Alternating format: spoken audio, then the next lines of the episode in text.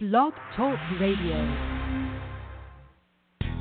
Welcome to Lykken on Lending, a weekly mortgage market update providing up to the minute information on interest rates, loan programs, and hot industry news relating to the mortgage industry. Brought to you by Transformational Mortgage Solutions. To participate in today's program, our guest call in line is 646 716 4972. And now, here's your host of Lykken on Lending, David Lykken. Welcome, everybody. So good to have you here with us. Happy New Year. It's Monday, January 2nd, 2017. Welcome to the again to the new year. This podcast is created by mortgage professionals. It's for mortgage professionals, and we're the proud recipient of the Progress in Lending Innovation Award. Very grateful for that award. Very grateful to have you, our listeners, tuning in and listening to this podcast, especially on a holiday when so many people are taking the day off and enjoying some time with their family with the holiday following falling on the on Sunday. We're obviously getting the the national holiday today. So many of you are enjoying this uh, time, and we're so grateful to have you tuning in to be here with us. We are excited about today's podcast. We have Les Parker, who will be dialing in and joining us here hopefully shortly. Uh, he is Senior Vice President of LoanLogics and uh, will be giving us an economic update, and as he does each and every at the beginning of each and every year.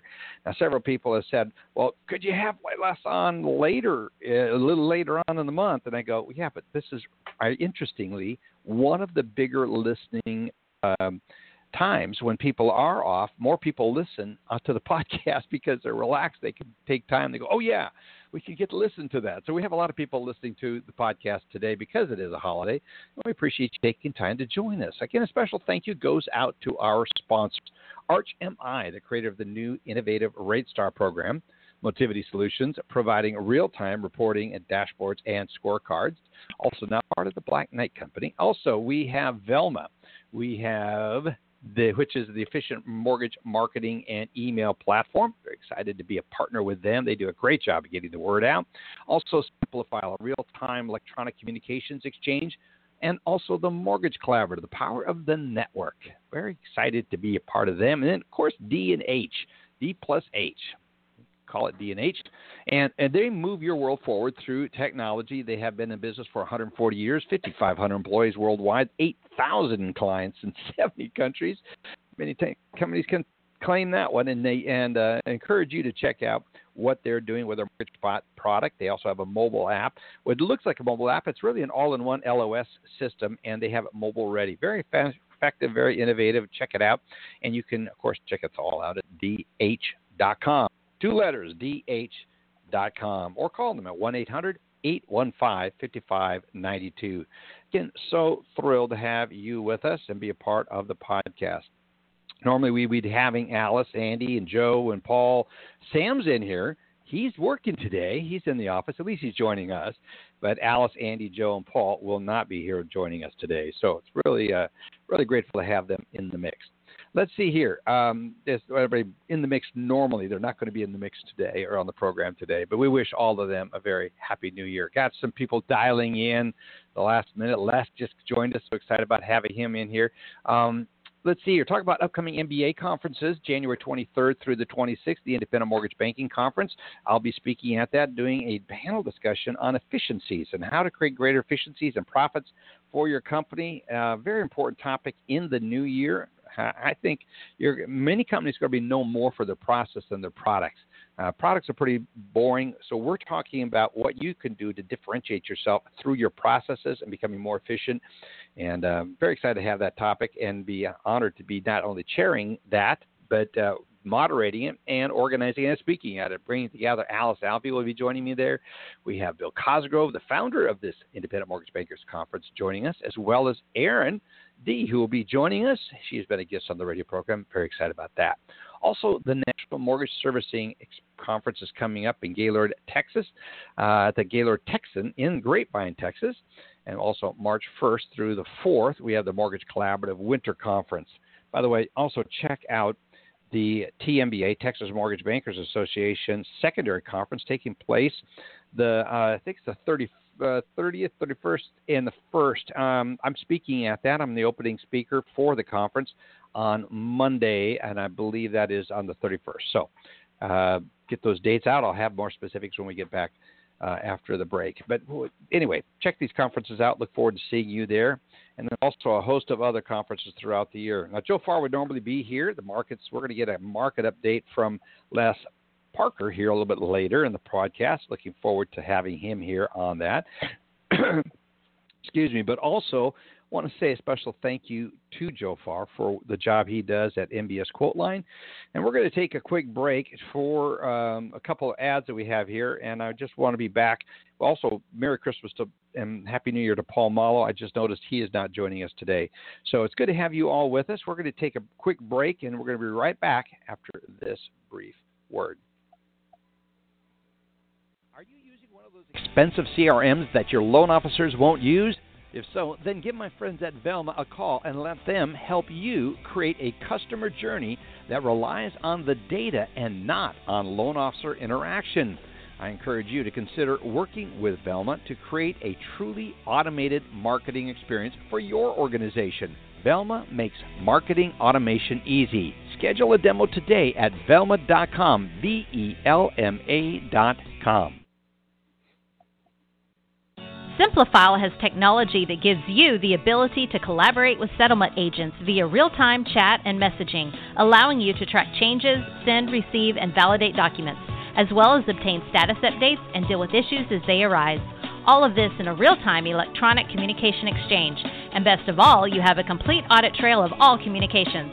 To learn more, go to simplifile.com or call our good friend Nancy Alley at 1 800 460 5657. So good to have our sponsors. Grateful for them. Also grateful for our regulars, Paul Muolo, um, you know, of course, Joe Farr, Alice Alvey. Alice is also on vacation this week, enjoying her time, as I hope she is. And uh, but we do have Sam Garcia who dialed in to join us. Sam, good to have you on the podcast, my friend. How are you doing? Whoops! You know what? It would help if I turned on. You know, you take one week off and, and do the podcast, Sam. You forget little things like, oh yeah, turn on the button, turn on the mic. So anyway, Sam, happy New Year. Sorry about that, my friend. Yeah, I, I don't want to take credit for working too hard today. I know you said I'm working today, but you know, I just a few things. I'm taking it easy, so. But I, I just noticed you. I'm looking in our files here. Um, it's my fourth year doing this with you. I don't know how where the time went. Four years? Has it already been four years? How time flies when you're having fun, huh? Yeah, yeah, exactly.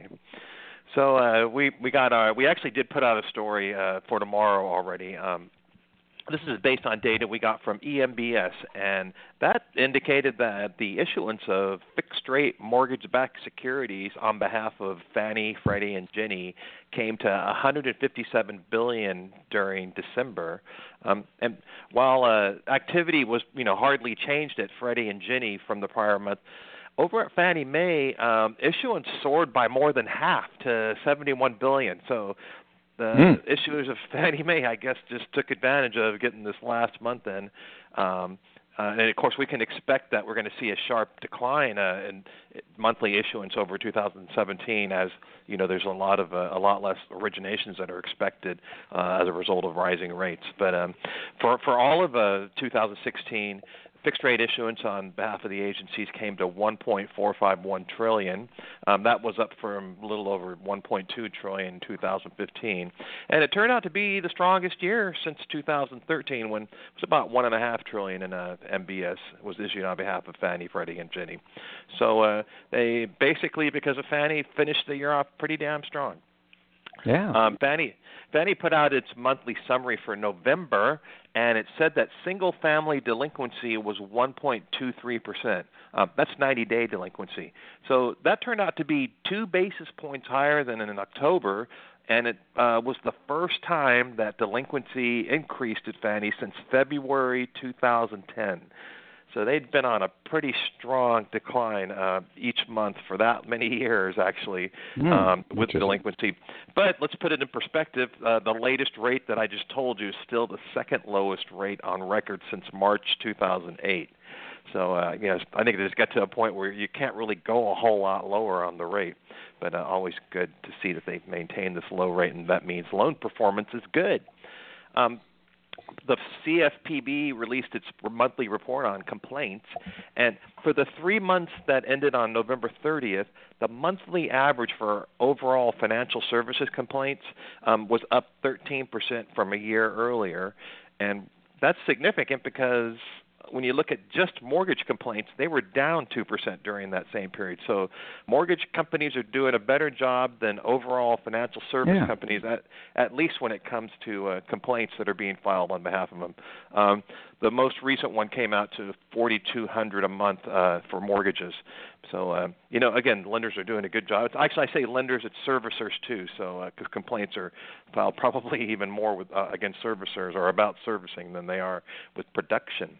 Um, thanks to the holidays and sharply higher interest rates, our mortgage market index fell to the lowest level on record last week since we launched it in late 2009. Um, the report, which is you know based on rate lock activity at OpenClose, indicated that uh, ARM activity took the biggest hit, falling 35%.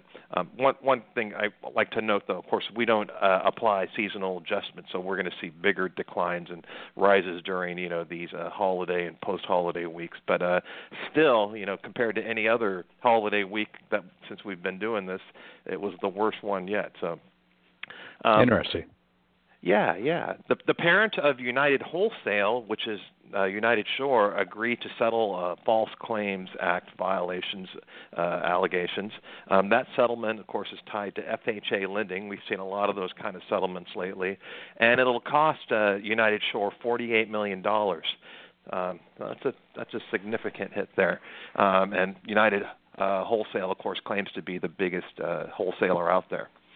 Um, we put out a Wire news story last week, and it indicated that the former uh, George W. Bush administration HUD Secretary uh, Alphonso Jackson says that Ben Carson, who's uh, of course President-elect Donald Trump's choice to lead HUD, um, is a strong fit for HUD Secretary. You know, and his comments come no, you know, good. Yeah, you know, a lot of people question, well, you know, Carson doesn't really have the experience to run the housing agency, but uh, here's a guy who did, and you know, he says uh, he's a good fit. So, um, that's good. PHH, yeah, yeah, PHH last week they filed a they made a filing with the SEC disclosing plans to sell all of their MSRs. Um, those MSRs are tied to $72 billion in mortgages, and the buyer on that deal is New Residential Mortgage. Um, PHH said that a subservicing agreement with New Residential has it subservicing 480,000 loans um, on the underlying MSRs, or that are underlying the MSRs, and that's going to be for a period of at least three years. But just another step forward uh, with PHH, kind of just uh, I don't want to say getting out of the business, but certainly reducing uh, their operations uh, when it comes to mortgages. And of course, you know they they used to have a whole lot of businesses, and then uh, ultimately wound up with just the mortgage part, piece of it. Right. Um, you know, we I went through uh, before I before I got on the phone here with you and just kind of looked through our traffic reports, and um, here are some of the biggest stories of the year, since this is really the you know year end or year beginning, whichever way you want to look at it, uh, show that you've got going. Yeah. Um, the what I thought was interesting is one of our most read stories was that uh, Mitch Kider's uh, comments that he made on your show. Kidder, we yeah. did a story about that um, about PHH uh, versus the CFPB lawsuit. So um, you know, kudos oh, to you for ha- having a topic that was just so popular that even the story we covered about it, uh, you know, wound up being one of our biggest stories of the year. Um, yeah, it blew up, an- our, blew up our phone lines here on, on our side for sure.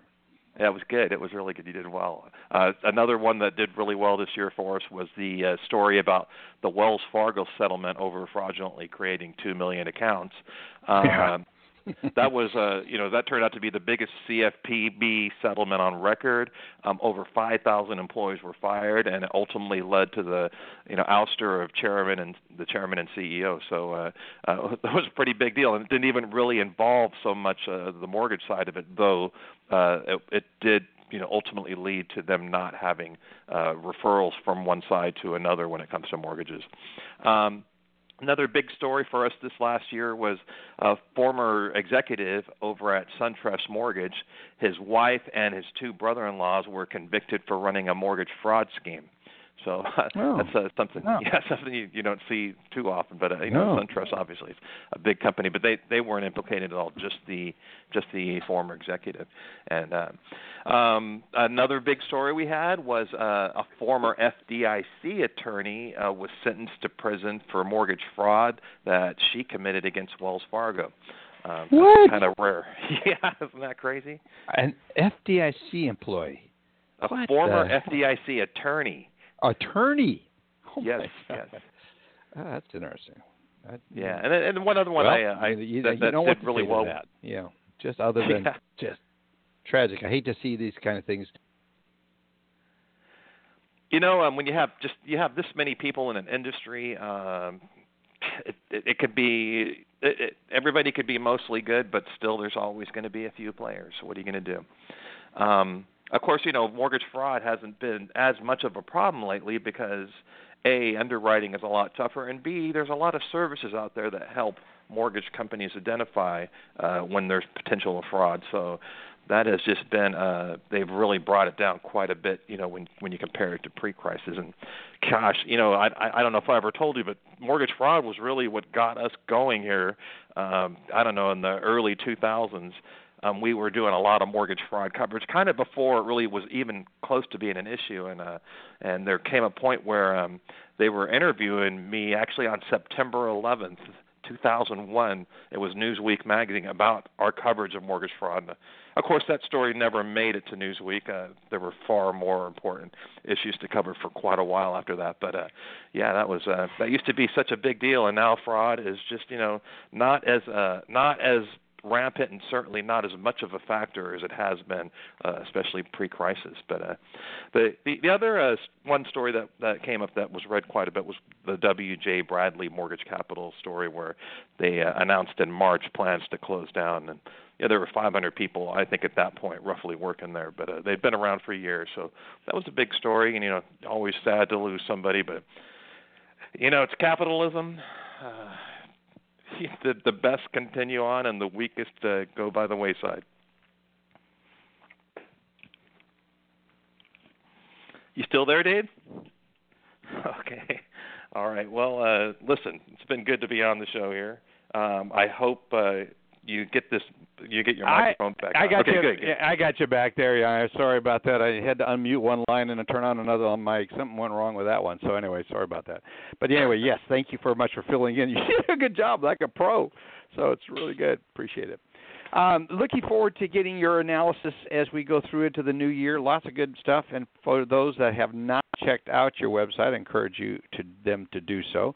You can go to mortgagedaily.com or email Sam Garcia at mortgagedaily.com or call him at 214 521 1300. Sam, really appreciate you being here, friend. Thank you, sir. You bet. All right, folks, we are going to take a quick break. Look at the mic situation here. We've got Les Parker coming up right after these couple brief words from our sponsors, but we'll be back in just a few minutes. Let's start off by talking to Jim Jump over there at Arch MI. Very grateful to have the relationship with them. And uh, so, Jim Jump, tell us about the RateStar app. Hi, David. Thanks for having me on, and we're happy to be a proud sponsor of the program. And today I'd like again to talk about RateStar from Arch Mortgage Insurance. RateStar is a revolutionary tool that allows mortgage originators to dynamically price mortgage insurance and match coverage to ArchMI's most competitive rates. And that's important because it allows you to compete more effectively, qualify more borrowers, and of course, close more loans. That's the power of RateStar. Originators from around the country are letting us know just how quick and easy RateStar is to use. And all you need is your NMLS number, and you can access RateStar anywhere, anytime, using multiple points of entry, including most LOS systems, product and pricing engines, and through our websites at archmi.com and archmicu.com for credit unions. And of course, it's available through our mobile app for smartphones and tablets. RateStar makes it easy to choose what type of mortgage insurance coverage your loan needs. You just touch, tap, and go. Quotes are delivered in seconds and represent our most competitive ArchMI rates based on the strength and quality of the loan application. And I have to tell you, David, getting a mortgage insurance quote has never been so powerful or so simple. And with that, I'll turn it back over to you and say thanks. Have a great day, everybody. We really appreciate you being here with us, Jim. Wish you and everyone there at Arch MI a very happy new year. Without further ado, let's get our guest on today, our special guest, Les Parker. Les, I know you're dialing in on your holiday, and I want to say a big thank you to you for taking the time out to share with us and many of our listeners who are dialed in, or excuse me, are logged in on the line and to listen to us. So appreciate it so much. It's always a joy to be with you, David. I appreciate it. For those that do not know you, you are Senior Vice President of LoanLogics, and there's many products you have, and your company continues to grow and prosper. So uh, just I know we're going to talk about economics, but just ahead of that, let's talk a little bit about some of the exciting things going on at LoanLogics. And uh, I'd love to have you respond to the question: Do you see fraud going up or going down? I'd love to get you weighing in on that before we get into the topic of uh, forecasting. You know, it's really exciting what we're doing at uh, LoanLogics these days. It's uh, been quite a uh, change over the last three years three and a half years in uh, Loan Logic's life, uh, and before that we had Nilex and Aclaro that had been around for a number of years, and um, mm-hmm. Nilex, one of the leading uh, product pricing engines in the U.S., and then we also had uh, uh, Aclaro, which did great work on quality um, quality control, quality assurance, uh, doing the uh, quality control audits and now joined together, it's been a wonderful journey for our customers. They now are seeing ways to improve their workflows, uh, having a higher throughput on underwriting, higher throughput on if they do internal um, quality controls. They're seeing, um, which means they're getting good ROIs in the investments in dealing with um, Loan Logic. So we the main reason we're in business is to serve our customers and have happy customers and they are giving us the feedback we need to be a continuously improving company and it's uh, been very exciting. We are still doing uh, quality control um, assurance you might say the front end where we do pre-closing audits. We're providing uh, yeah. workflow uh, items to where people can increase uh, the efficiencies of their underwriters. We're providing um, post closing reviews, but also empowering customers to do their own post closing reviews um, so that they can then increase the number of files that they do per person per day. It's just a, a lot of things happening. We're really moving forward in 2017 with uh, how can we really transform this business even more. It's been great that we've been able to provide anywhere from 25% to 75% improvements in throughput. Um, and it's, you know, picking up productivity is great, right? And it, it improves right. everybody's bottom lines. It makes happier customers. It's um, their customers can be happier because they're more the uh, lenders are more efficient in the way they do things. But what about how the total fits? How does it? How do we have make sure there's quality from day one and that all the way to the time a loan pays off. How do we assure yep. that? How do we make sure we have higher customer satisfaction? Not the lenders I'm talking about, the borrowers. How do we have it so the whole industry provides better quality to all customers so customers are happy? This industry still does not really have great customer ratings. Um, there are spots, obviously, with certain uh, lenders and all handling customers well at certain time periods, but not from the cradle to grave, not from the first orig- the locking of the loan all the way to the loan's paid off. Customers consistently have hiccups throughout that whole process, whether it's in the origination process, whether it's the selling of the loan, the boarding of the loan and servicing, whether it's the handling of the loan during the servicing process, the way it's handled when it's paid off, is still plenty of handoffs and disconnects what we hmm. are trying to do, and we are addressing all of these high contact areas where consumers are interacting with lenders and lenders are interacting with the secondary marketing system. We are working on the plumbing for all of those items so that all of those items we can see not just some improvement of 10% or 5% improvement, we're talking about leaps and bounds improvement so that the whole industry can really see transformative activity. And that's why I like the name of your company.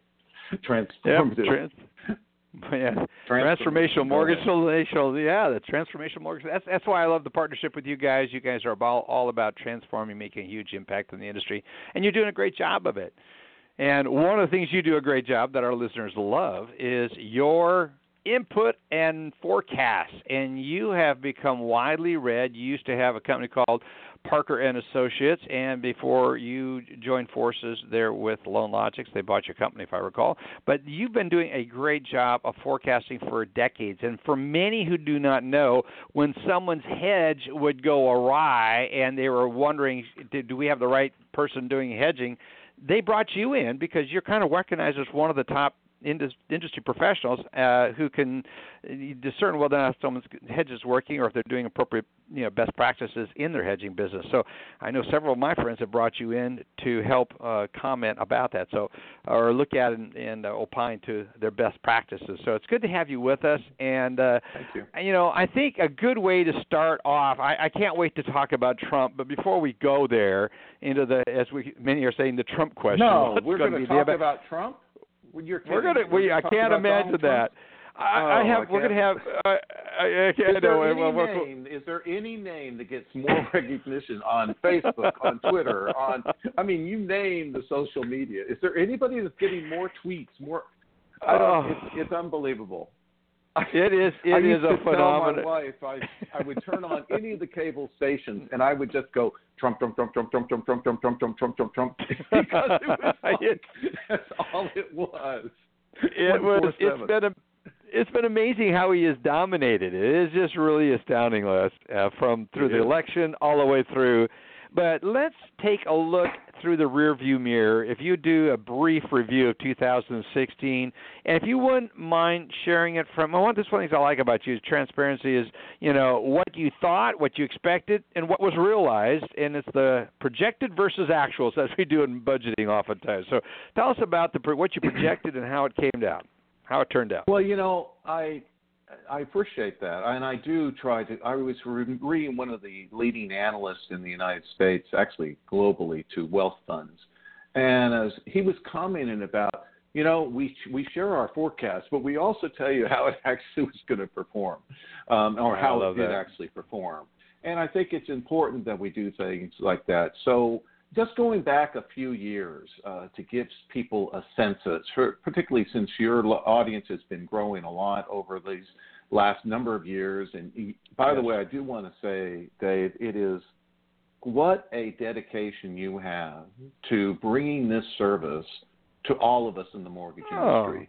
There's representatives in Congress and in state legislatures that are listening to you and to your guests and and and your listeners are giving you feedback. So your listeners are also having an influence on on how this game, how the mortgage business is being is going to be shaped by legislation. So it's really important what you're doing, and it's I know it's a. Oh, Uh, thank you. I, I've known you for many years. It's a it's a tough job, but I'm glad you're doing It's a it. labor of love. It's a labor That's of love. wonderful. Passionate So, about. I- yeah. let's- Thank you for those kind comments. That really means a lot. You're welcome. Yeah. I'll give people a little bit of a, a, a real quick rundown. So I try to provide a forecast of where I think the range of rates will be in the 10 year. So I keep my my outlook, it's more an outlook, is to try and get a sense of what's going to be the high and lows of the year. I'll give people a sense of where I think it's actually going to go, but I want to first say bind it by here's where the high should be and here's where the low is if if it's a normal or relatively calm environment. And then if things get a little wild, um, what should it be on the outside? So I provide those two numbers um, every year, or four numbers, you should say. So the expected range and then the outside range. And so when you look at, when I'm reviewing, I'm looking at it in that context. I'm not to try and forecast what will rates be on December 31st, 2017. That's like trying to call what will the Dow be on the last day of trading. I know people do it for fun, but in Yep. reality, that's that's that doesn't that doesn't really help us. So I think understanding where the range is and where it could possibly go that's helpful because if volatility is low, then you have a sense of what your productivity or what your origination should be. If it's somewhat wide, that's also going to have an impact. Um, so here's the review. Before I give you the the the real bad news, unfortunately, for our industry in 2017. I give a sneak preview. If anybody knows their history, think 2000 or think 1994. But wow. anyway, we get to that later. Um, so in 2011, so it's going back a ways, we yep. were expecting 3.8 to 1.8 in the two year, a 200 basis points range. The market mm-hmm. was 3.77 and 1.72 for 195 wow. basis points. In 2012, we thought it would be 2.5 to 1.5, a nice round 100 basis points. It turned out to be 2.39 and 1.38 for 101 basis points. So we nailed the uh, the range, and we were off by 10 beeps up on both sides uh, there. So uh, the following year, 2013, 3 to 1.6, and the 1.6 was our extreme because we did think we were going to get right. extreme. We did get an extreme that year for 140 basis points. What actually happened was 2.99 and it was 1.9 or 6.1 for one point or for 138 basis 38. points. So we published these numbers, so it's not like I went back and yeah, and, I mean, I'm, you could I'm change them exactly right. 2000, yeah, I'm I'm amazed at 2013. I mean, that's pretty amazing to be only off one basis point.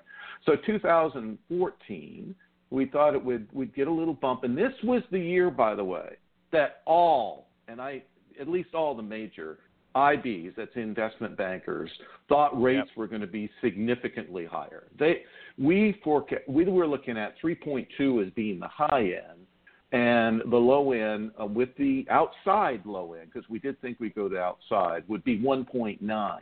The industry was looking at over four to, or higher on the 10 year for that year. Um, and, hmm. and we were starting off right at three. And so they thought it would go up four to four percent. And we basically felt we were already topped out, but I did put in uh, 3.2 to 1.9. It turned out to be 3.04 to 1.87. Wow. So on the downside, wow. 1.9, 1.87. And by the way, those are intraday. If anyone's asking, I'm not looking at the closing. I was looking at intraday. Yeah. So you and, so you were you're saying intraday you we didn't blow through any of these ceilings or any of these floors that for the most part, with exception of 2013, just one one yeah tenth, in 2013 we blew blew through it in, by three beats. So yeah, I know, 2015 exactly. 2015 yeah. was a tough year for me. Um, yeah. I thought we'd be at a 2.9 to 1.35. I thought volatility was going to start picking up some. This was the expected range, and that would have right. been 155 basis points. We got about half that. So we did go yeah. up up to 2.5, and then we stayed to 1.64. Now, what right. happened in 2015 was very simple. The Fed said they were going to start tightening in right. uh, early 2015. They were sending signals already. Many people thought the green shoots of the economy was meant we would that the Fed would be tightening in March or uh, the summer of that year of 2015, and it didn't happen. They didn't tighten until the end of 2015. So the reason we had such a narrow range was basically the market holding its breath uh, because of the uh, Federal Reserve. So 2016, essentially, I did the same forecast. I just adjusted it slightly, uh, and I said 2.8 to 1.4 for 140 basis points range, mm-hmm. and it turned out to be 2.64, which we just hit on on December 15th and right. that the low was 1.32 for a range of 132 basis points. So we were pretty much right on uh, this year, 2000, or last year, 2016. Yeah, last year 16. Yep. And it's because the Fed finally started. People were gaining some confidence that they actually were going to do what they're going to do. Um, and some would say, "Wow, so only, you thought 2.8, and we were under that, and we had the Trump bump at the end, didn't we?" Yes. So yeah Yes. I don't know if you want to ask me about the Trump bump yet, uh, or or about Russia, but I can first give you why I thought 2000. Well, let's go there. You opened it up. Let, let's go ahead. yeah, let's go there. Let's go right into it because I think it. And then I, I can't wait for the 17. Where what you're predicting on that, or do, should we do that and then come back and get, cover that lately later? Uh, you've got these so well organized on here, and I don't want to break you from your logic. Or are you going to sus- No. keep us in suspense until the end for the 217? Well, you know what? No, I want to do. We'll do the. We'll let the suspense hang there just a little bit. Hopefully, we wrap All this right. up a little early for your for your listeners. But I wanted to. Um, why don't we first go into? I know we were talking about why why why did 2016 happen? Because some people are Yeah. looking at it, but the Trump bump and what about that? And yet you stayed actually in a slightly quieter range than you were expecting. Though I mean, 140 versus 132 on the range of rates is pretty much right on. Um, Right. So what happened? I think that, that let's first set why we didn't do what I thought we were going to. Even though that was my expected range, I thought 2016 was finally going to break out and have a white, we have the outside ranges be hit on both ends, but it didn't happen. Right. So why why Yeah. did it? We we stayed in a little wider range than the previous year. That makes sense. So the Mhm. expect expected happened. Well, the expected happened because the Fed didn't happen. So, um, so what we were, what I thought the outside ranges would be hit if the Fed actually started tightening through the year, but they were losing, they were losing followers, you might say. The Federal Reserve has been lo- there's been losing confidence with investors. So the investors are kind of wondering, what are you really doing? And and so they're not really buying now. They're they're we're going to tighten talk because the beginning of 2016 they said they were going to tighten four times. Then they said, well, no, excuse me, we're going to do it only three times. And then they went to two times. They said, well, I'm sure we're going to do something by the end of the year. And this is in October. and some people thought, or in September. And they thought, okay, well, then they'll do it in November. Or, or no, they won't, the election, they'll do it in October. No, of course not. And then they went ahead and they finally did at the end of December, which most of us felt they would do at least one, and they did at the end of the year. So let me give you two reasons why I thought it didn't happen. First is the Federal Reserve. Their open market took took all of that accommodation. I've talked to you about that. Um, Right. So they're really the Federal Reserve last year and still this year is still accommodated. We're still at very low rates. They still are buying uh, all of the runoff that comes from their mortgage portfolio, Right. which they are the big player in the mortgage. That was going to be one of my questions. Yep. Yep, they're a big player in the mortgage market, so they keep buying things. So they really are, um, they really are accommodated. Extremely, So very accommodating. on- yeah. Right. So I want to one little one little tease for the forecast. What do you think has been the highest yield? What was the day? I said it earlier, but I wonder if your audience will remember. What did I say earlier? What was the high yield for this year? It was on December 15th. Right. So what happened on December 14th? December 14th is when the Fed actually tightened. So Right. on from that point on, from because it's 2.64 is what that high yield was. Well, what do you think the yield is right now in the 10-year? The yield right now, as we speak, that, that's trading. Well, it's not really trading, but it was 2.44. So we Mhm. are 20 basis points off of the high since December 15th. Why? Because the Federal Reserve tightened. Well, wait a minute. I thought every talking head in the media says that, well, as soon as the Fed starts tightening, then we're going to see higher rates. Well, then why don't we go back to two, December 2015? What were all the Right. talking heads saying then? They said, oh, the Fed's going to tighten. So therefore, what will happen to mortgage rates? They'll go up. Well, of course. that's what right. everybody Of course. thought. But we didn't. Yep. We went down. so, you know, this is the same thing's going to happen this time because the historic items are still there. The Fed is tightening. That's true. That is going to cause the short end to go higher. That's true. It should. But what that'll end up with is you'll have a flatter yield curve. So before I get that's a tease, that's just a tease. Let's just go ahead and go on to what happened. What was the other caveat in this market? Well, we had one other thing is what I've been looking for and why I've been so bullish for so many years, 30 years, except for 2000, uh, or 1994, and then also I think it's 2001. We had another uh, year in there that was pretty bearish. But so what? Why? What am I waiting for? Why do I keep saying this? Well, one is that we didn't get. That's why we didn't get the extremes. We got some of it, but not all of it, and that is what I've been calling the great repricing. And all that means is that assets that investors are interested in buying in, buying that are riskier assets. So we call that risk on when investors right. are interested in buying riskier assets as risk on. Why? Um, we we did we need to get those assets to be cheaper. So we have right. to have a lower cost basis for those investors. Now, how do how do you get to a low? I'll ask the question: How do we get to a lower cost basis, Dave? Yeah. I mean, we can we can get to lower cost basis through a number of ways, right? How could right. we get your house if if you were um, trying to sell? How would we get your house to Flood a lower cost basis? Okay, sure. Flood the market so with could, inventory. Yeah. Exactly. So we could have inventory sales, right? You could have how else could maybe your house, your house physically, if you, we had to we had to sell if it tomorrow. Anything, yeah. What it would be anything that distresses it, it. right? Yeah, it, right. yeah. Anything, anything that, that gets into a distressed market. Yep, yep. Correct. Any any of the exactly. distress features. Correct. Exactly. So talk about that. Are you saying we're feature? bankruptcies, debt forgiveness, yep. distress sales, um, and also in a global market, the other distress item is devaluations of currencies. Right. Because mm, the devaluation of a currency means your country goes on sale. So think about Brexit. How many people out there in your listening audience have heard about Brexit?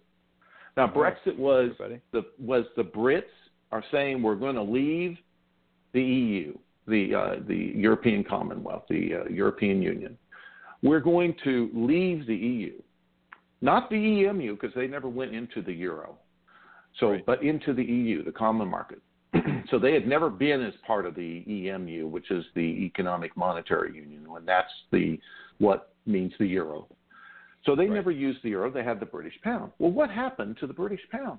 The British pound lost in one single day 10% of its value.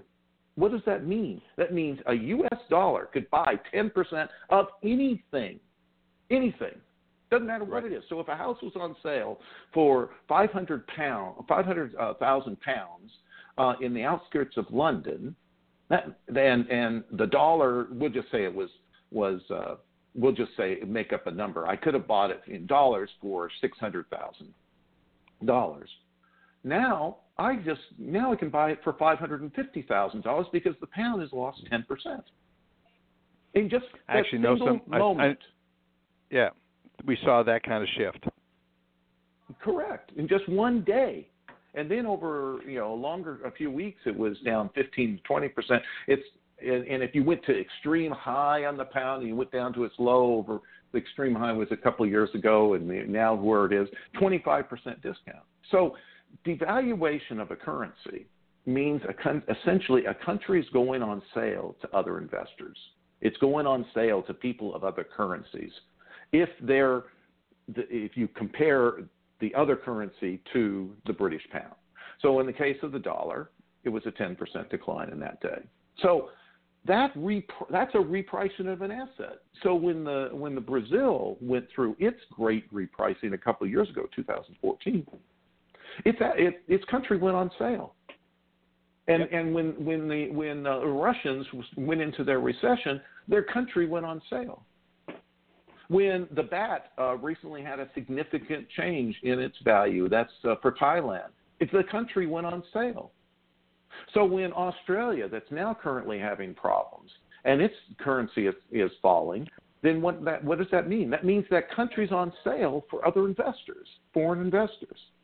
The more that these countries worldwide are basically wanting to de- devalue their currency, it's another way of putting their country on sale. And by the way, it's very deceitful to do that because it undermines the purchasing power of every person that lives in that country. And it lives in that country, un- exactly right. Yeah. That's right. So if so, uh, now let's look at it from the Brits' viewpoint. When when the Brexit happened, and their currency dropped ten percent, the a U.S. American could come in there instead of not being it. Now they they have a fifty thousand dollar benefit, right, for that half Right. million in pounds and six hundred thousand in dollars. Just again, the, the, I didn't do the exact uh, ratio change, but giving you a sense of it. Right. But what happened to the Brits that were there? Well, they now. What would the price be? The price would still be 500 pounds. So Yep. that seems. Oh, them. there's no effect. However, however, what does happen as a currency declines, it it causes assets to have. They will reprice upwardly. Follow me. So if the currency declines, what happens is inflation is a natural output of a currency's Exactly right. decline. The further a currency drops, the more inflation is going to start popping up in a, in an area. So what does that mean? If that means if your wages aren't how how quickly do wages respond to inflation? There's a delay, isn't there? In fact, right. it could maybe be are you how often do you get changes in your payroll? Once a year? Twice a year? Unless you, You know. yeah. Yep. So it's, Yeah, it's you- not you- that often. So, is there going to be a race to the bottom? One of the questions that one of our listeners is writing and saying, "Ask Les." Are do we seeing a race to the bottom on the currency in the currency war, or would you characterize it as that? In other words, just start devaluing things to the point where we've seen what China's doing. Uh, what's your thoughts on currency, foreign currencies, generally speaking? Devaluation, And what- absolutely, and that's Yeah. what I'm actually talking about. I think that assets There's gonna be still are to too bottom. expensive, and, and you get a Uh-huh. rate. It's been going on for a while. If you look at right? the emerging markets, you'll see how some of them have actually had an okay year in 2015 because or 16 because of the dithering of the Fed, um, which Mhm. meant that the dollar was kind of languishing. But then the dollar finally started getting going as it realized what was happening globally. Let me put up the dollar chart here. I wish you could have it. It's a little more interactive for your uh, for your listeners, but uh, looking at the dollar chart in the middle of 2016, we kind of bottomed out. Then we started really rallying. The dollar is a basket of currencies dominated by the euro, the Swiss franc, and by the British pound. So when those three started really getting hurt, but particularly the British pound and the uh, euro, then we started seeing the dollar really taking off. Uh, also, the yen is, by the way, in that basket. There's some others, but the big thing is those. I do believe that currencies are uh, generally in 2017, it's going to be another round of race to the bottom. So you're going to see a lot lower currencies, but not the U.S. dollar because the Not U.S. the dollar. yeah, is exactly. is the reserve currency. It is the reserve currency. There's numerous reserve currencies that can be used. Even the one, the, Well, what about- the Chinese one is part of that, but that's not Right. the reserve currency. 90, what, 80 to 90 percent of all global transactions are done in the dollar. Amount, Well, the amount petrodollar, too. I mean, that's- dollars. yeah. That's right. Yeah. It's it's dollars. It's U.S. dollars. Yeah, all oil for the listeners that do not know this, all oil is traded in U.S. dollars. That's why it is it is the petrodollar. And uh, now there's some talk about that changing because we look at the amount of gold that uh, China has been buying up from many of the other countries. And so, I mean, let's we could go into all of that, but relate Yep. this back to what this means for the average mortgage banker that is trying to figure out what to do with their business. Does the rising dollar, the falling currencies overseas have a direct impact to us? Does it really and if so, what how should people start planning their businesses for Well, 2017? I'm glad you asked that question. So some of them need to make sure they have a good bankruptcy lawyer uh, on their Rolodex, uh, you know, on Mm. their on their iPhone. Um, 2017. Let's took at it before we get to our Trump question. Um, Right, I wanna yeah, give you yep. the official official final forecast. It's going to be sadly for mortgage bankers a very bad year. And it's not going to be a bad of- year because volatility- of significant. that's right, volatility. Yeah. Okay. Okay. So that's what I'm sorry. I didn't mean to. You were No, going to the answer, and uh, as I was asking No, the question, okay. so so it's volatility that is going to be. But Les, all these hedge firms are out there operating and doing supposedly the job managing that risk, and I've been deeply concerned, not because of the uh, lack of sincerity or the ability for these guys to to manage this risk, but I just don't sense that lenders, people that I know very well, they're just trusting to a point of blind trust, and I'm I am concerned that they're not doing the analysis of the hedge, or even understand it, much less um, are being proactive at managing it. Well, how many times has the interest rate range of the 10, two year been more than 200 basis points during a year over the last 30 years? Wow. Four times. Four times? I yeah, believe I was going to say not much. I was trying to So rack I, up. I'm looking at two, 2008 was one. Um, Right. 2000 and um, t- uh, 2000 was uh, just a, just shy of two. Um, 1994 was over two. 1995 was over two. So those are the main. And there was one more big mover uh, in that 1987. Um, and that, but see, that would be 30. That was so. I'm kind of going, not counting that one, and going forward, there was only one, and we'll get even in the ones that are close, about two, three, uh, four times that we were at. 2011 was uh, right at that, and 2008. So 2011, 2008, uh, 2000 was just shy of it, and then we had 1994 and 1995. Right. So there's not been a lot of instances for over 200 basis points move in the 10 year.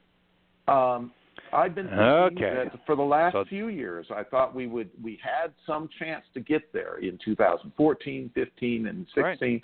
But we but I have to you have to also look at the expected range. So the expected range, if if some of the bad things that I expect to happen don't happen, we're still going to be somewhat calm, but comparable to last year in terms of the range.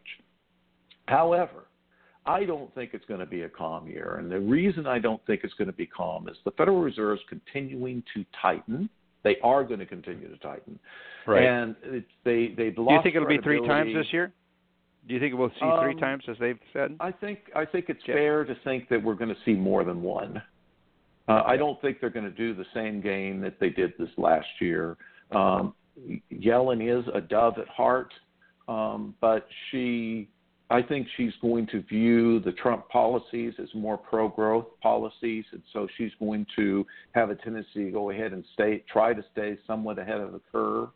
Um, I don't think they're going to be far enough ahead of the curve. That's why I think the second half of the year is going to be a disastrous year. But the first half of the year, I do still think the first quarter is going to see significantly lower rates. And that's going to give a little bit of a boost, a mini refi boom, because I think a lot of lenders are going to say, hey, we have our one last shot. I think borrowers are going to think they have the one last shot. Uh, they're going to see these declining rates. It's going to get a lot of loan officers really motivated to get out there and get those uh, refis that have been kind of sitting on the fence. Um, some of those that had gotten at some of the higher rates that we had, like in 2011 and, and you know the in 2010, maybe some of those now they could move into some more refis. Um, so we won't have the huge drag. The MBA is forecasting for refis to be 30% of the market in 2017. Um, I believe the first it's going to be front loaded though. I think where the most of the refis are going to occur in the first uh, quarter, maybe spill into the second quarter, but the third and fourth quarters, I think we could see refis be five to ten percent of the Wow. total production. So if we see As little that as that. decline- Wow. because it will be significantly higher rates. So if Right. we have, uh, if we have, if if the e, e, EM countries do in fact see some devaluation early on this quarter, that's going to put a lot of countries more on sale. The dollar will continue to get some more of its appreciation. I still think we can get to 105 to 110 on the dollar index and we're what it, call it 103 right now. So um, we're going to see this stronger dollar index. We're at 102 and a half right now, and the 0.4 in the. And where do you see index. it going by year end? I think we can. I think we can be to 105 to 110. That's the range Wow. I've been wanting to see the dollar get to, and we keep not getting there. And partly because the the Fed's been afraid to take a strong dollar policy. Uh, we need a strong dollar policy to cleanse the world of its debt. Uh, that's what, Right. that's going to spark bankruptcies. It's going to spark, spark just uh, sales. It's distress sales. We need that. That's what you need to get a vibrant market. If you look what happened with housing market and it crashed in California, the immediate response before the federal government or the state government got involved with trying to reduce foreclosures, there was a significant repricing that happened right away. That was healthy for the market. Then you got a lot of government intervention, and the government intervention really stretched this thing out. And we've been kind of we, the good thing is we had low, lower volatility. We had just kind of stable uh, times. We were able to get some of the weak people out of the market early on in the early uh, crisis.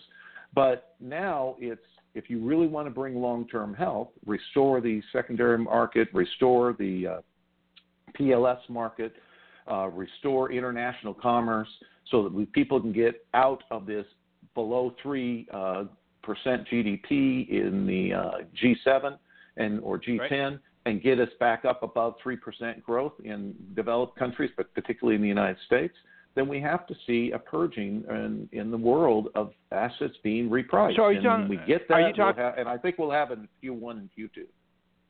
So you so you think it will happen in Q1, Q2, and are you talking about so- sovereign bankruptcies, basically? No, Are I'm you- not looking. I'm looking just at like uh, you know uh, large uh, mining companies in Mongolia Okay. or you know things that happening in uh, uh, Australia. Mon- I mentioned Mongolia on purpose because Mongolia is one that has a, saw a great rise because of its uh, res- resources uh, being bought by China, but now I think that's going to be a challenge because I think challenges are going to be facing uh, China in 2017. Uh, some of those things that have been lingering are going to finally hit even more in 2017. So- and sadly, it's because of one major event. There was one major event that happened in 2016, almost dwarfs uh, what happened with the election of Donald Trump and that was that the Chinese government basically moved its uh, head of their central bank to the head of the pension fund. So that's Oh, kind I of like see, yeah. putting them out to resi- retire. Um, it's and that's because he was a he. They brought him on because they knew he was a market reformer, and he got the one thing they wanted. He, that now the uh, Chi- Chinese yuan is part of the reserve currencies in the world which all that means is central banks can hold uh, excess, res- hold their monies in the yuan will count as one of those reserve currencies. And so uh, the environment that we're going to be in in 2017 early on is going to get some more, some more repricing of assets. Um, that was And- a big and- event and- that China is not going to follow market things, so China's Right. going to have more problems. a lot more problems. There's going to be a lot of volatility there, and how that spills over to interest rate volatility, which I think is the greatest risk for our, our industry, is how does how do secondary managers, executives that own these companies, uh, how should they be viewing or looking at managing differently in 2017 than they did 2016 and First before? thing is mortgage bankers need to pay attention to volatility. They need to understand that if rains, if rates drop, if where we are right now at uh, 4.4 on mortgages, if we drop back down to 3.8 in a fairly short time period, that means you're going to be sh- covering your hedges with uh, short MBSs. And with short MBSs, there's margin calls now, or can be. They look Yep. at credit and all, um, but there's there's Right. more risk of a liquidity crisis. You mentioned Bradley, uh, W.J. Bradley, early on. Yep. Well, it's because they hit a liquidity crisis. Uh, there That's were right. some inside things that they were doing, and which took their cash off the table. And when they did that, then you had this blip, and that cash crisis put them out of business. So cash is king. And so people need to realize you can't operate a mortgage company with low cash reserves. If you do, you will go out of business in 2017.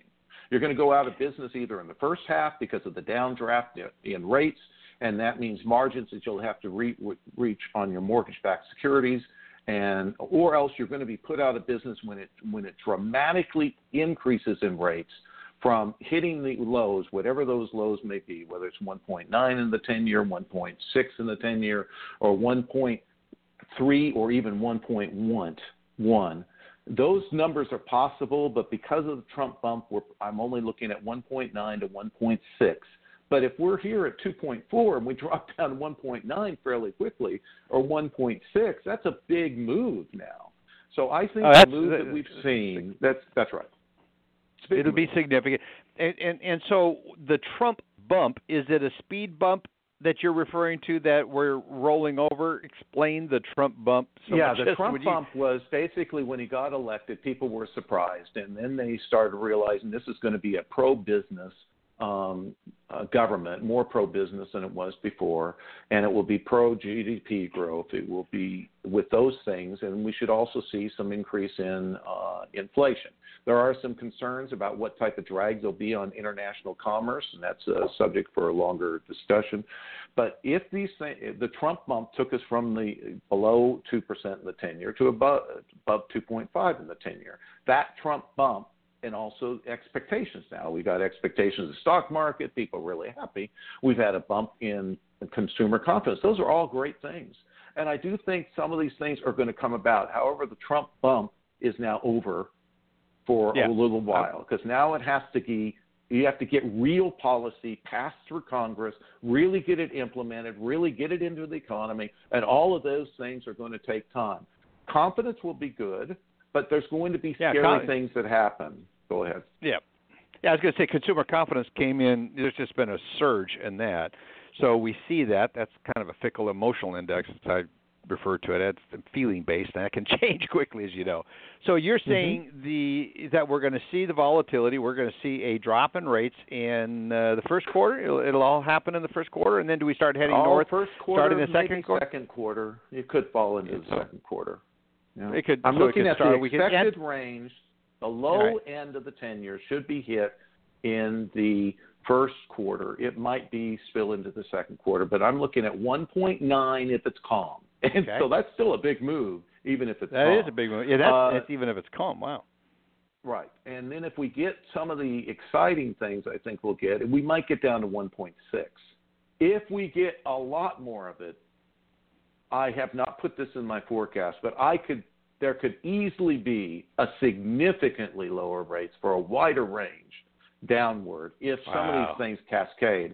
I'm not sure that that's going to happen. I'm kind of I'm not really leaning that way. I really think the 1.9 to 1.6 will probably be it for this year. But that move is going to be pretty condensed, just like the move up was right. condensed. The move down is going to be condensed, and people are not going to really be believing it. They're going to think, "Oh no, we're in a higher rate environment. We must be because the Fed's tightening." Um, that's sarcasm. So if we get this movement down, and we have gotten some of these race to the bottom on currencies with the dollar still going higher, that's going to create some real problems on people that are hedging. But here's where the real problem lies the big problem that will lie the big problem. is when it starts going the other way. So people got surprised by the Trump bump, and that was a pretty significant increase in rates, but it didn't.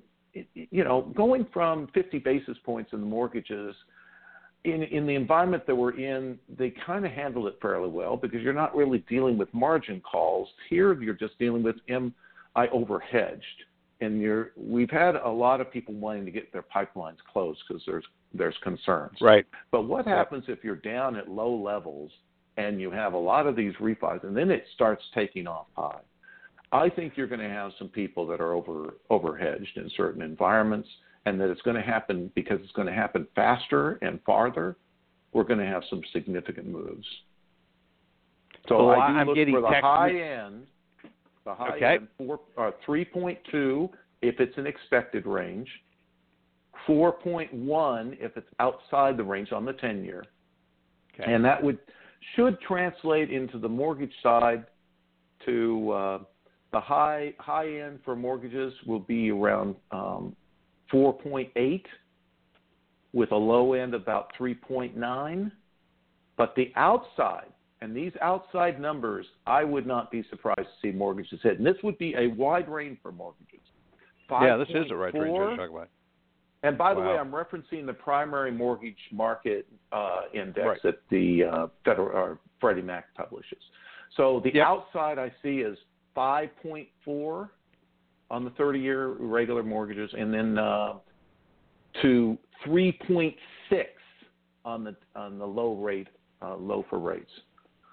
I I do Wow. think it's probably only going to be 3.9, but it could down 3.6 if you got that extreme move even beyond what I talked about that real extreme move because that would mean real financial problems globally Right. happening, Right. and that could happen. By the way, uh, 3.2 I- is what I think in an Well, if there's a race- extreme. Yeah, and I think those extremes could be realized, especially if there's a race to the bottom and there's the instability that's out there as a result of that. I think I think that's that's very plausible.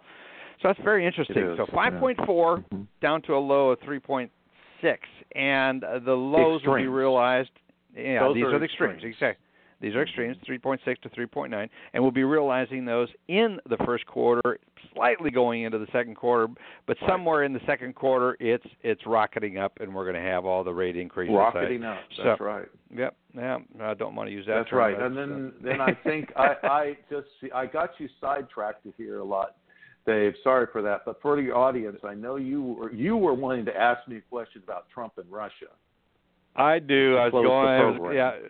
Yeah, we'll close it out with what do you there, and then also your China effect, uh, the China effect. So go, but let's talk about Russia and Putin and how does he play into this, especially with some of the latest news that we're seeing.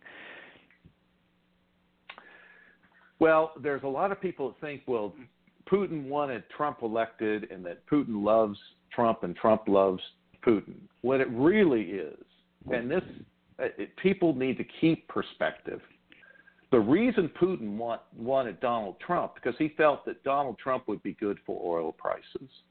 Right. The other thing he thought that he would be better for overall global economy recovering. So if you if you if your outlook is one president versus another president, you have a choice. Which one's going to be more be- better for me as a foreign country? Which which environment's going to be better for me?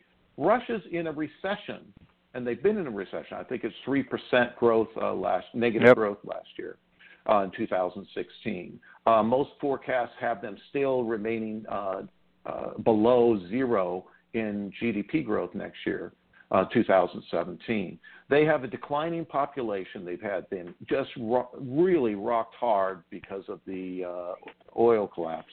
Russia wants to see stability in the oil markets. Now, some would say, well, Trump's going to have make sure that we're producing more oil. So wouldn't that cause a problem with uh, capacity? It could be. That would be a good counter argument. I do think that we're going to have more oil jobs, but the issue will become what type of consumption of oil you have. I think we're going to have higher Right. consumption of oil because if the market over if the GDP starts picking up globally in the second half of the year, and you have some of the other policies that we want in place here not not fully engaged, then we're still not going to have our high pickup in productivity or in high production of oil in the United States. We'll still have some, and we'll be growing, but it may not be as much as you think as these policies get through. And then we're going to see for uh, for Russia, they're in a really good position to pick up some of the excess excess. If the market starts picking up generally, global, globe growth in the second half of the year starts to pick up, then he's a winner. His country can move on into a positive GDP, might Yep. even cause some population shifts back into Russia to service the uh, oil economy. So that's what he's hoping Right. for. That's why he loves Trump. Very, very interesting. I can't believe we've been chatting here for as long as we have. We could go on and on about this. You publish a daily newsletter, uh, an update. It's a it's a great blog. I love it. I read it constantly. Um, I would love to. What, how can people connect with you on that? What's the best way for The them to? The simplest and easiest way, uh, Dave, is to go to um, Lykken on Lending. No, we have we have posted it there before. Yeah, Um, I know. But it would be go to our website, which is uh, LoanLogics, and that's L O A N, not L O N E. Um, it's right? Yeah. L O. A N Logics, L O G I C S dot com. LoanLogics.com. You'll go to our homepage and scroll down to the bottom, and you can sign up for the newsletter. We'll say sign up for newsletters. You click on it, then you'll have a choice of a few of our blogs, and one of them will be Market Logics, and they can Market sign Logic, up there. yep. And there's no no charge for that, and we we've been very happy with how why our listener or our readers who just keeps expanding every year. We're very pleased with the growth of our readership, and we hope we've given people lots of things to think about. We try to be non-traditional in thinking.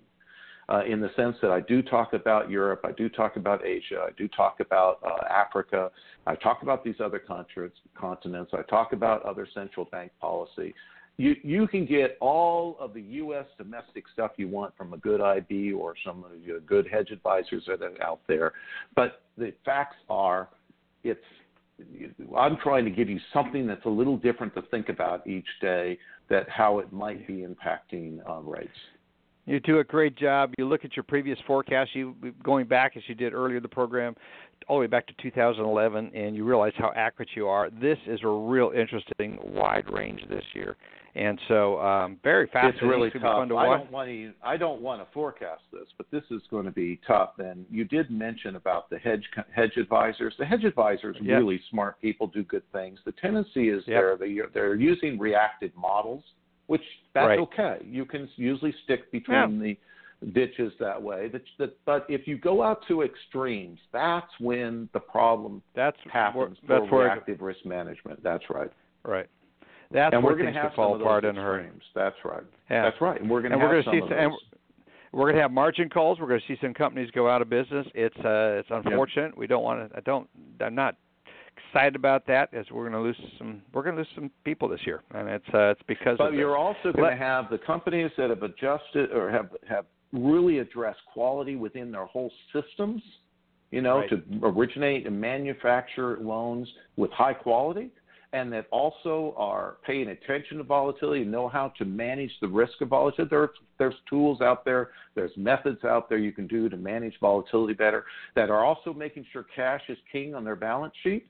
If, if those type of companies will flourish in this environment, top loan officers are going to be well rewarded if they're tagged with the right company with the right type of processes, the right type of cash management, and the right type of hedge policy. If they have those three things, they're going to be very successful in 2017 because it's going to be a purchase money market. Yep. Strong Boy, purchase we money could market. go on. We could go on and on and on, and we mm-hmm. will. We've got to have you back several times, Okay. probably quarterly throughout this year because of this and uh, at least that often and get more updates. But I want to say thank you so much. Happy New Year to you and your family and everyone there at LoanLogics. You do a great job, and I encourage you to check out the website Loan L O A N Logics L O. Come on, let's give it. I, I just went blank on the. B-I-C-S. no problem. so anyway, it, G-I-C-S. Check them out. dot com. Loan Logics.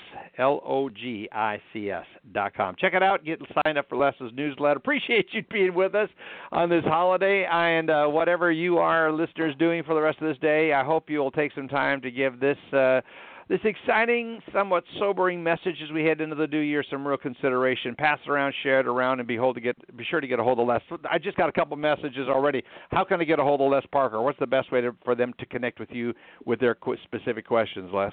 LoanLogics.com has my name there, my con- my email, and they can send me an email. It's all there, right also there. respond sign to the respond to the newsletter. It goes to marketing. They always get things to me also. Either way. Perfect.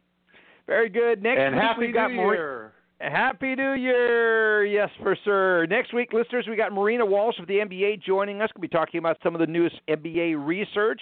We're going to be talking about some of their projections that they've got. Can't wait to talk about origination forecasts. We're going to be armed with some extra questions. I know Marina will listen to this podcast in advance of that. So very interested to hear uh, or have you all join in. Give us your feedback. If we'll be speaking at the events coming up, the Independent Mortgage Bankers Conference. I'll be also uh, the opening speaker at the Texas Mortgage Bankers Secondary Conference. Be sure to check that out here in Austin, Texas, at the end of, July, of this month, January. So it's good to have you with us. Have a great week, everybody, and Merry, I mean, happy, well, we hope you had a Merry Christmas, but a Happy New Year. Thank you. See you back here next week. Thank you, Les. Appreciate you being here. This has been Lykken on Lending, a weekly mortgage market update with your host, David Lykken of Transformational Mortgage Solutions. Join us again next week, and thank you for listening.